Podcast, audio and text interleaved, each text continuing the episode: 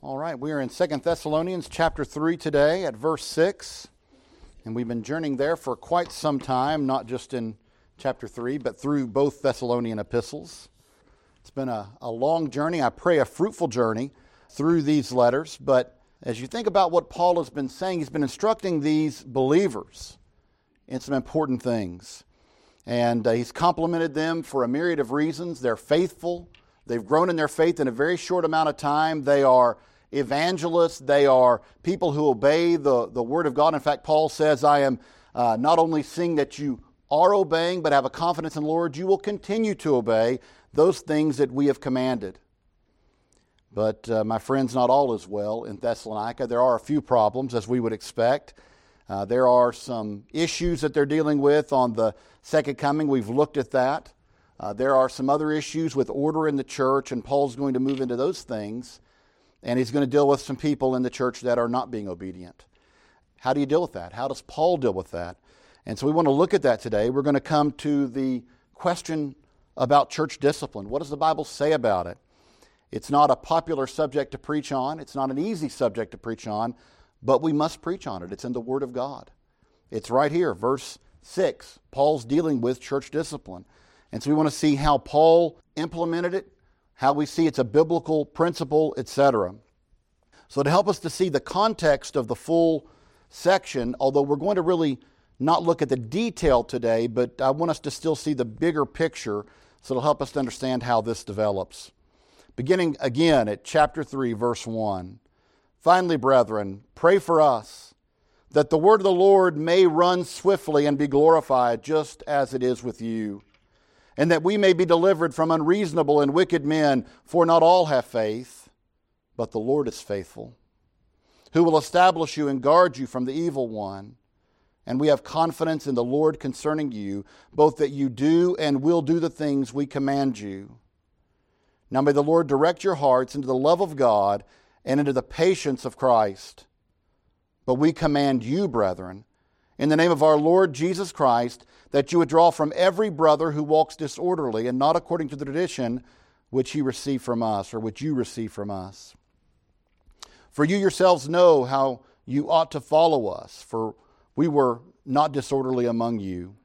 Nor did we eat anyone's bread free of charge, but worked with labor and toil night and day, that we might not be a burden to any of you, not because we do not have authority, but to make ourselves an example of how you should follow us.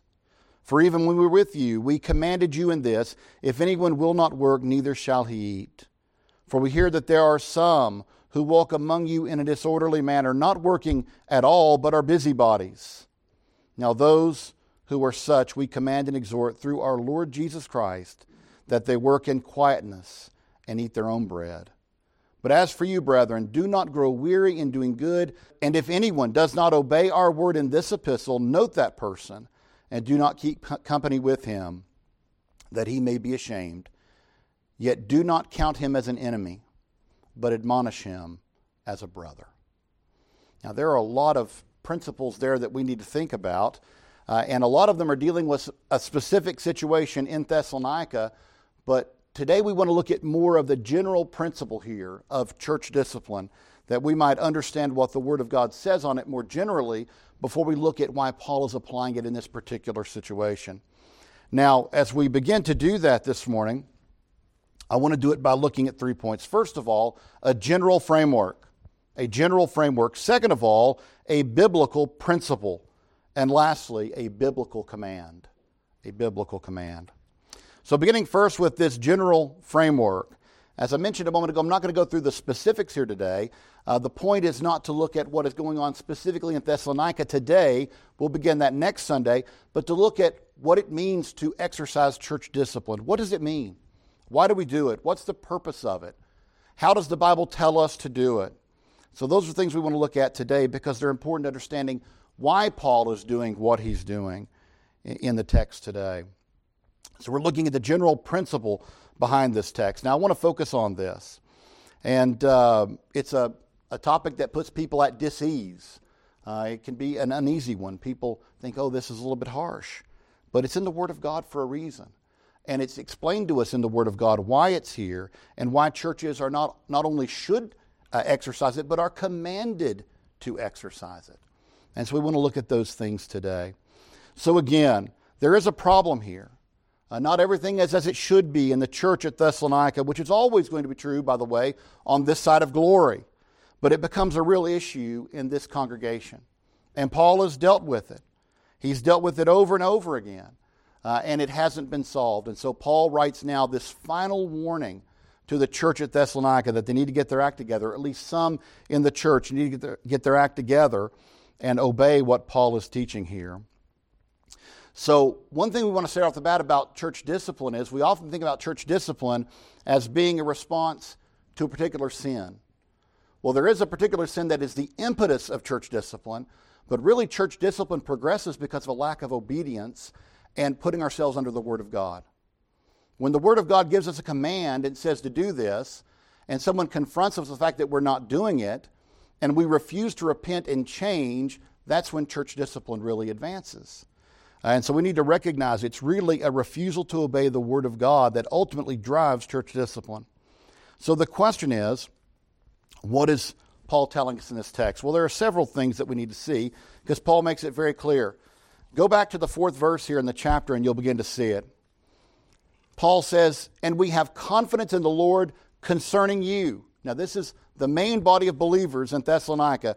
We have confidence in the Lord concerning you that you both do, in other words, you are currently doing, and will do the things that we command you.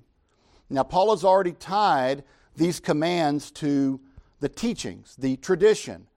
And we've talked about what that is. That is not only the gospel. Remember, the New Testament is not collected. This is the second letter of the New Testament written. There is no collected New Testament. So when Paul says the teachings we brought to you, he means the apostolic traditions and the gospel itself. So there are traditions that are not being obeyed, Paul says. Now, to the main body of believers, he says, You are obeying, and we have confidence in the Lord in you that you will continue to obey. I won't go back through all that we said on that about how Paul's confidence ultimately is not in the Thessalonians but in the Holy Spirit working to transform the Thessalonians. But he has a confidence that God will continue to work in them and they will continue to obey those things that have been written to them and commanded them in person, those things which are the traditions that we just spoke of. So Paul says, You are obeying. You're doing what you're called to do. But notice as we move into today's text, there's something different said. But we command you, brethren, in the name of our Lord Jesus Christ, that you withdraw from every brother who walks, remember, walk is manner of life, disorderly, not in order, not in keeping with what we've commanded you, and not according to that same tradition which he, the one who is walking disorderly, received from us. In other words, he who is not obeying. Couldn't be clearer, could it? There are those in Thessalonica, the majority, who are obeying. Paul says, we're proud of you. Continue doing what you're doing. But there is a portion of the church, a minority, I do believe, of the church that Paul says are not obeying. They've been told, they've been reminded, they've been rebuked, they've been uh, taught on this, and they continue to disobey. And Paul says, okay. In such a case, what is the church to do?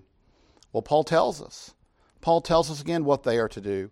Look at what he says. He says, first of all, that they are to disfellowship with these believers. Now, my friends, that is a strong reaction. But Paul says a necessary reaction. And I want us to think in a moment about why Paul sees it as so necessary. But again, as we look at this text, we shouldn't miss that. There is an example immediately of church discipline. You are to withdraw fellowship from those believers. If they have been warned through the proper steps of discipline, they refuse to repent, they refuse to change, they refuse to get uh, walking in an orderly manner according to the Word of God, Paul says you should separate from them. Now, my friends, that is serious. And the Word of God is implying to us that it, we should consider it serious. It is the last resort we have as a church to tell a brother or sister, you need to think about what you're doing. You need to walk in an orderly manner according to the Word of God. You are living in disobedience in such a way that the church feels it's so serious, we must withdraw fellowship from you if you don't change, if you don't repent. And so, again, the point here is this is serious. if it strikes us as, as serious, it is serious. And Paul wants us to recognize that. So, first of all, you see this example clearly in the text of church discipline. But I want you to notice something else it's not optional. It's not optional. Look what Paul says. Paul has just a, done a dividing line in the church of those who obey and those who disobey the commands of God. And now look how he starts this. We command you. We command you. Paul's saying this is another moment of obedience or disobedience in the Lord. We command you, brethren, what is right? Will you do this? Of course, Paul has confidence that they will. But we should note it is a commandment, it is not optional. We must obey what the Lord tells us here. And He tells us in such a case, we must take this drastic measure. And that brings us to another point here that's clearly there. It's not Paul making this up, but Paul says, I base this authority in the name of the Lord Jesus Christ, who gave the church this authority. Now, we're going to turn in a moment to where you can find the literal words of Jesus saying this. But we shouldn't miss it. This is not mean Paul has come and twisted Christianity. No, Jesus himself said this, gave clear instruction that this was to be done. And so again, Paul is simply saying, I'm enforcing what our Lord told us to do. If a brother will not repent, will not change, is bringing shame upon the congregation, or whatever it may be, then we must do this. We must do this. It is not optional. We do it under the command of our Lord Jesus Christ, who is our King. We serve only under His authority. I have no authority to be up here preaching this except that the Lord organized the church and called leaders for the church. And so, my friends, again, Paul says this is done in the Lord. It's granted to the church by the Lord. It's a command is apostolic, to be sure, but again, it is based in the clear command of Christ. And we'll come back to that in a moment. Now, you can also notice that the, the underlying concern here, which I said we're not going to get into today, uh, we read what it is. You can, most of you know what it is. Um, we'll come back to it next Sunday, but it's been festering for a while. And in cases where it would get to this point in church discipline, they have been festering for a while. As we'll see, there is a moment where a person comes and discusses it, and then it's brought with a few people, and then again it's brought to the whole church. Here, Paul says, I addressed this when I was with you. When he writes the first letter and he mentions it, he's mentioning something he's clearly already discussed with them about, before. And then he wrote the first letter as a follow up warning. It's still not been solved. Get your act together. And now he comes the second letter and he's like, okay, we're following the proper steps. This is being addressed to the entirety of the church. Fix it, or these brothers are to be removed from fellowship. My friends, Paul doesn't take that lightly. He doesn't take that lightly. Paul knows how serious a step that is, but Paul says it is the next necessary step. And so Paul tells them that it is. And again, notice that even though this has festered for a long time, ultimately it is up to the individuals involved if they want to resolve it. They are the ones that can simply repent and obey what the Bible says, but they're refusing to and wanting to say we are believers in good standing uh, with the church, even though we are opposing what the scriptures actually teach. And so, again, uh, Paul says this has to be dealt with. So again, they need to listen to this. In fact, Paul says in verse 14, uh, he makes this clear. If anyone does not obey our word in this epistle, Paul says, so in other words, this final warning, if they do not obey it, what does he say? Note that person. That word means mark them. It means make a, a mental note or a, almost a written note of who that person is, and then do what? Do not keep company with him that he may be ashamed. One of the points of church discipline is to make it clear where the church stands on issues. We as a church say, that's a bridge too far, or that's incompatible with Christian living and the testimony of Christ in the community. We're going to come back to 1 Corinthians 5, but Paul says there, you're allowing a sin in your church to go on that the, the Corinthians would blush at. Now, these were if you know anything about Corinth, it was like the hotbed of sin in the days of Paul. people would use as a, as a slander, you're a Corinthian, to say you're a man of no morality whatsoever. Paul says the Corinthians would blush at this, and you would let it go on inside your church. So again, Paul says you must make clear to these brothers what is acceptable and what is not acceptable, that they may uh, know and that they may not ever claim, no one told me.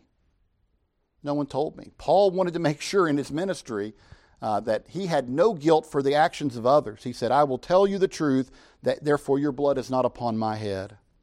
Now, again, as we walk through this, we see that Paul is giving this warning and saying, if they won't listen to this final command, this is the action that must be taken. But I also want to, uh, to make another point here. Because look how Paul words this if you move into verse 15. This is not to be done harshly or in hate or in revenge or spite. He says, Do not count him as an enemy. Your goal here is not to uh, destroy a person, but to reconcile that person back to the body of Christ. That's the hope. That they would recognize the error of their ways, repent of it, and draw back into the body of Christ and be reconciled into the body of Christ. That's what Paul's hope and aim is here. Paul wants these believers who just refuse to do what they are commanded to to recognize that, you know, it's a whole lot better to repent of this sin and be a part of the fellowship of believers.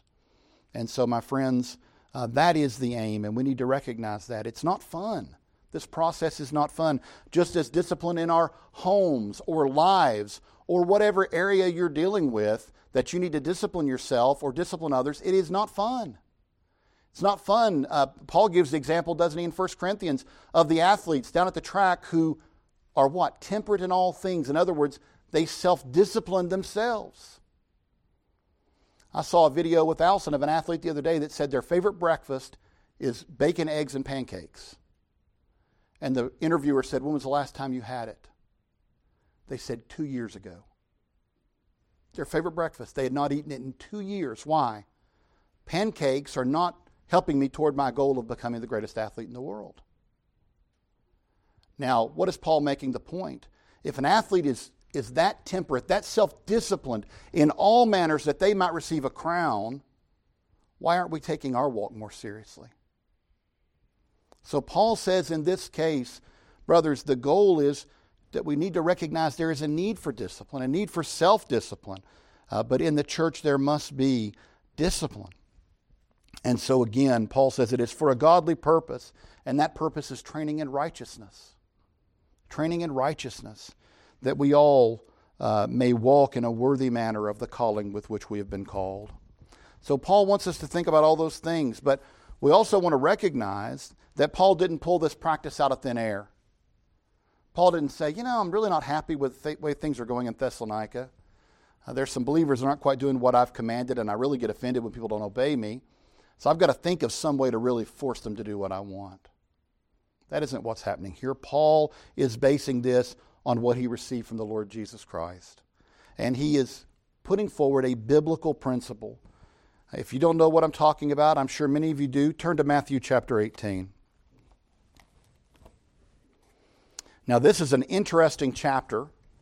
Matthew 18 is a, is a chapter I would recommend, if you have a little time this afternoon, sit down and read this whole chapter. But as you read it, you'll see there are many things here about how we come to Christ.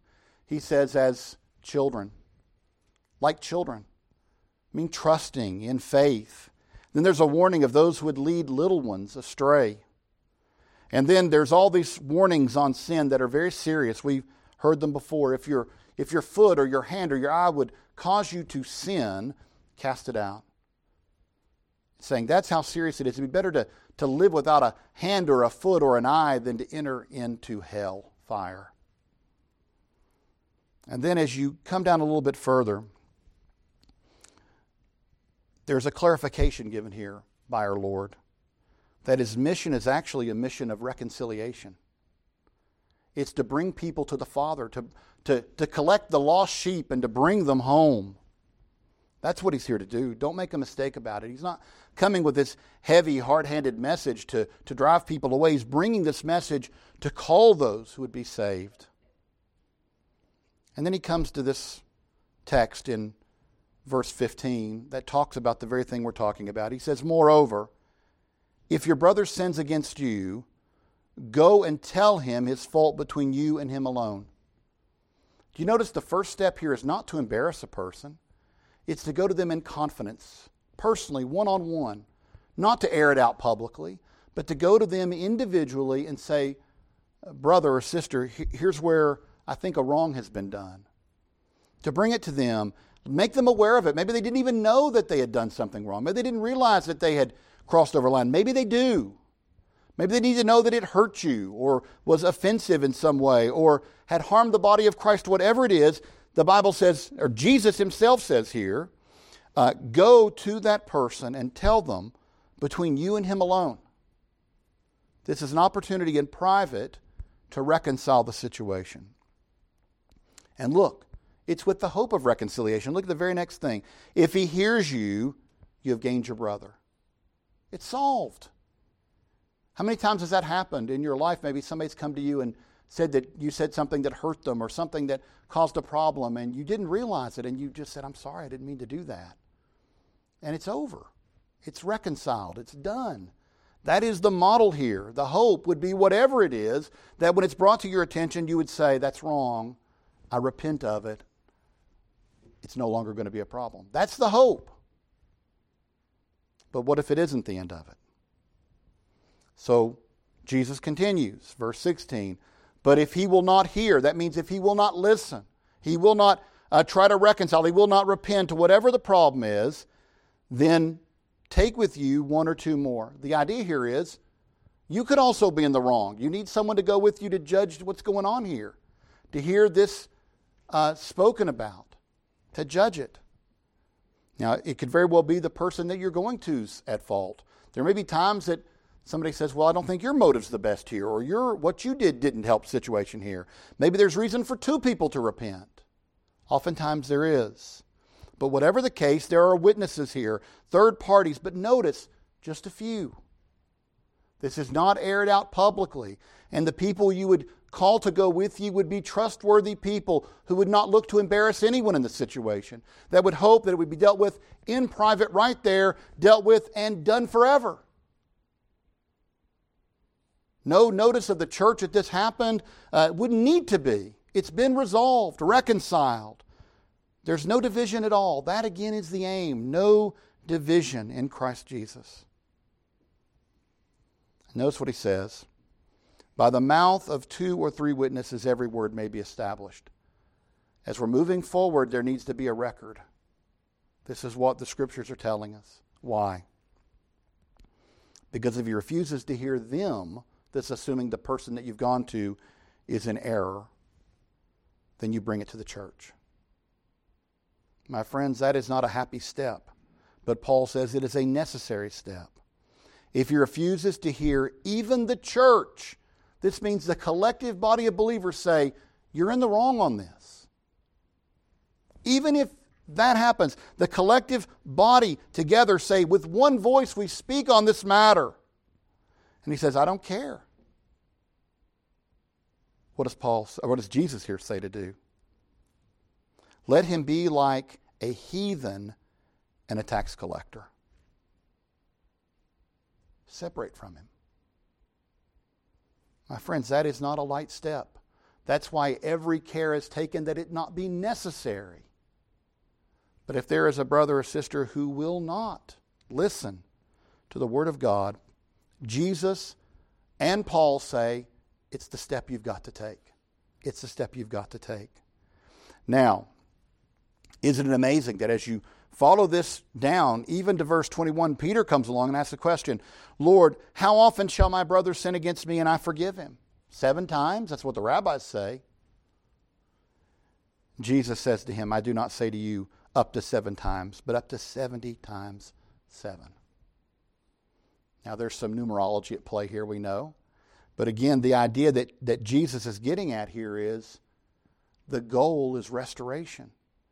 You know, the, the way Peter frames the question and the rabbis taught it was often like, How many times do I have to forgive somebody before I don't have to anymore?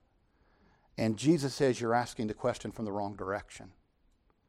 Your goal shouldn't be to get past the stage of forgiveness, but it should be to extend forgiveness as long as possible that if a person is coming in true repentance and reconciliation, they don't have to wonder if you're there to meet them halfway. That's the point. And so again, Jesus says, listen, our goal, our heart's desire should be reconciliation. And so again, the emphasis over and over is there. But this can't be a token forgiveness. It can't be just like, oh, okay, well, we'll forgive. The forgiveness is, is to meet, uh, it meets repentance. That's what I'm trying to say. It meets repentance.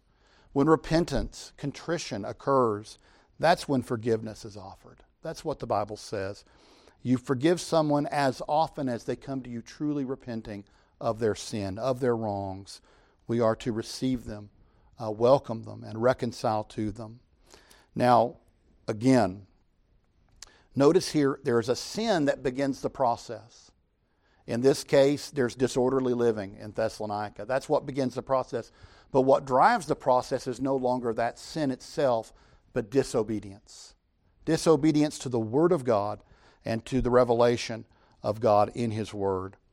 Now, if you want to see uh, this again, just very quickly, we're not going to go through the whole passage, but I'm just marking some places that you might want to look later. Uh, and that is 1 Corinthians chapter 5. And like I said, I'm not going to go into it in depth, but I just want to make clear here this is what I was talking about earlier. Paul says it's actually reported that there is sexual immorality among you, and such sexual immorality as is not even named amongst the Gentiles. He means in your community. Those outside the church wouldn't accept this kind of behavior, but you do, Paul says. Now, what does Paul say to do? He says, hand him over to Satan. What he means by that is make it clear that he's no longer a part of your fellowship. Drive him out of the fellowship. Let him know that this kind of behavior is incompatible with Christian living and witness in the community.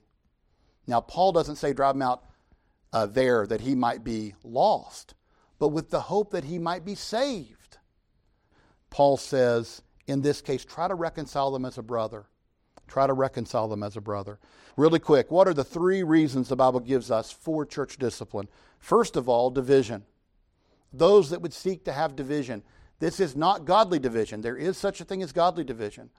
Paul says sometimes there must be division that the approved side would be noted. Sometimes there must be division to know who stands with the people of God. But we're talking about what you find in Romans chapter 16 here people who are divi- divisive for other purposes. I think Paul gives in that example that they're trying to build a following for themselves. Things like that. Must watch out for that. Sin, 1 Corinthians 5. Uh, Thessalonians chapter 3. There you'd find examples of sin. In 1 Timothy chapter 1, you see this very principle put in place uh, over heresy. I want to very, very quickly just quote Paul here on it. He's talking to Timothy. He says, This charge I commit to you, son Timothy, according to the prophecies previously made concerning you, that by them you may wage the good warfare, having faith and a good conscience, which some, having rejected, meaning those teachings, that truth, concerning the faith, have suffered shipwreck, of whom are uh, Hymenaeus and Alexander. whom I delivered to Satan, the very thing he threatened to do in, in uh, Corinth, that they may learn not to blaspheme. Again, even with these two brothers who are causing discord and problems in the church, his aim is not only to protect the church, but that they would learn not to do what they're doing, that they would recognize it has no place in the body of Christ, that you cannot continue in this sin and us accept you as part of this body. So, again, uh, that is important to recognize. The aim is to, is to, of course, make the sinner aware of the problem, but also, by the way, to restore them, that they would repent of that sin and restore them. It's also to protect the congregation of Christ from the toxins that we're dealing with of sin and division and error. And lastly, by the way, Paul is greatly concerned, as you saw in uh, 1 Corinthians chapter 5, that the testimony of Christ in the community be good. What Paul is saying is in Corinth, the church is getting a foul reputation. If you understood the reputation of Corinth, that would shock you. That would shock you. Think of the most sinful city you can think of. And think if the church there had a worse reputation than the city does. Paul says something is wrong. This has to be addressed. if people don't see the church as holier than the worst city in the Greek world, then he says, My friends, we've got no hope of telling anybody that this is the place where God's people abide. And so Paul says these things are important. They are biblical commands and they are important. But I want to close with this final point, and it's my closing that this is more than simply important. It's commanded by the Lord. Commanded by the Lord. It's not our right to decide if we want to do it or if it's comfortable to do it. We are commanded as a church to do it. It's a command of God. It's interesting. If you go back to the 16th century and the Reformation, they gave us three marks that define a church. If you do not have these three marks, they said you're not a church. And they were the right preaching of the Word of God, the administration of the, of the sacraments of God, and the implementation of church discipline. Any one of those missing, you're not a church. Now, you're dealing with uh, the titans of church history here who interpreted the scriptures to say that very thing. Martin Luther certainly believed that. All of the reformers believed that. And my friends, it is passed down to us, I think, as evidently true. Because uh, I heard Martyn Lloyd-Jones one time say that if you go back and look at the 19th century, he said the seeds of the fall of the church in the 20th century were planted in the 19th century church. He said as liberalism creeped into the churches, uh, particularly in Europe, right, Germanic uh, liberalism and that sort of thing, textual criticism, all those different avenues, he said they didn't deal with it. The churches did not deal with it through church discipline like they should have. That they allowed it to fester and grow into a problem. And he said, We're dealing with the, the crop that was sown by churches not doing what they were called by God to do and make it clear that some things are incompatible with the Christian uh, life and incompatible with Christian theology and belief. And so, again, uh, Martyn Lloyd-Jones said if churches had been exercising discipline in the 19th century, we wouldn't have many of the problems we have today. How did they avoid it, by the way? Century upon century. The church in the 1500s and 1600s and 1700s and 1800s seemed to hold pretty pure to doctrine. How did they do it? They exercised church discipline. My friends, uh, many people say, well, this was the failing of the church in the 20th century. But I think we see the, the seed sown even earlier than that. Certainly, you can see in the 20th century that nobody was practicing church discipline. In fact, uh, there's a professor at Southern Baptist Theological Seminary who uh, was talking about one time he had come and done a preaching series uh, through the commands uh, of the Bible about churches, concerning churches, so ecclesiology. And he said that one of the chairmen of the deacons came up to him afterward and said, I don't like what you said tonight. He said, Do you think I said, it was about church discipline. He said, Do you think I said something that wasn't biblical? He said, No, it's biblical. I just didn't like it. My friends, this is what's gotten us into the problem we're in as churches today. How do we decide how we run ourselves as a church? By the commands of the Lord, who the church belongs to, or by our wisdom, our fallen human wisdom? My friends, I think it's clear. And so I would ask what Martyn Lloyd-Jones asked and that was probably 70 years ago. He said, What would we expect to happen? If we just say, Well, you know, God tells us how to, how to do things, but we're wiser than God, we're wiser than He is. What would we expect to happen? Except calamity. Calamity. Look around at the modern church today, totally irrelevant to the world. Nobody thinks they need it.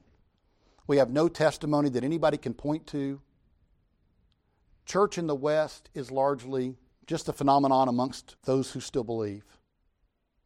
My friends, we were warned that would happen if we turned our back on what the scriptures were commanding us.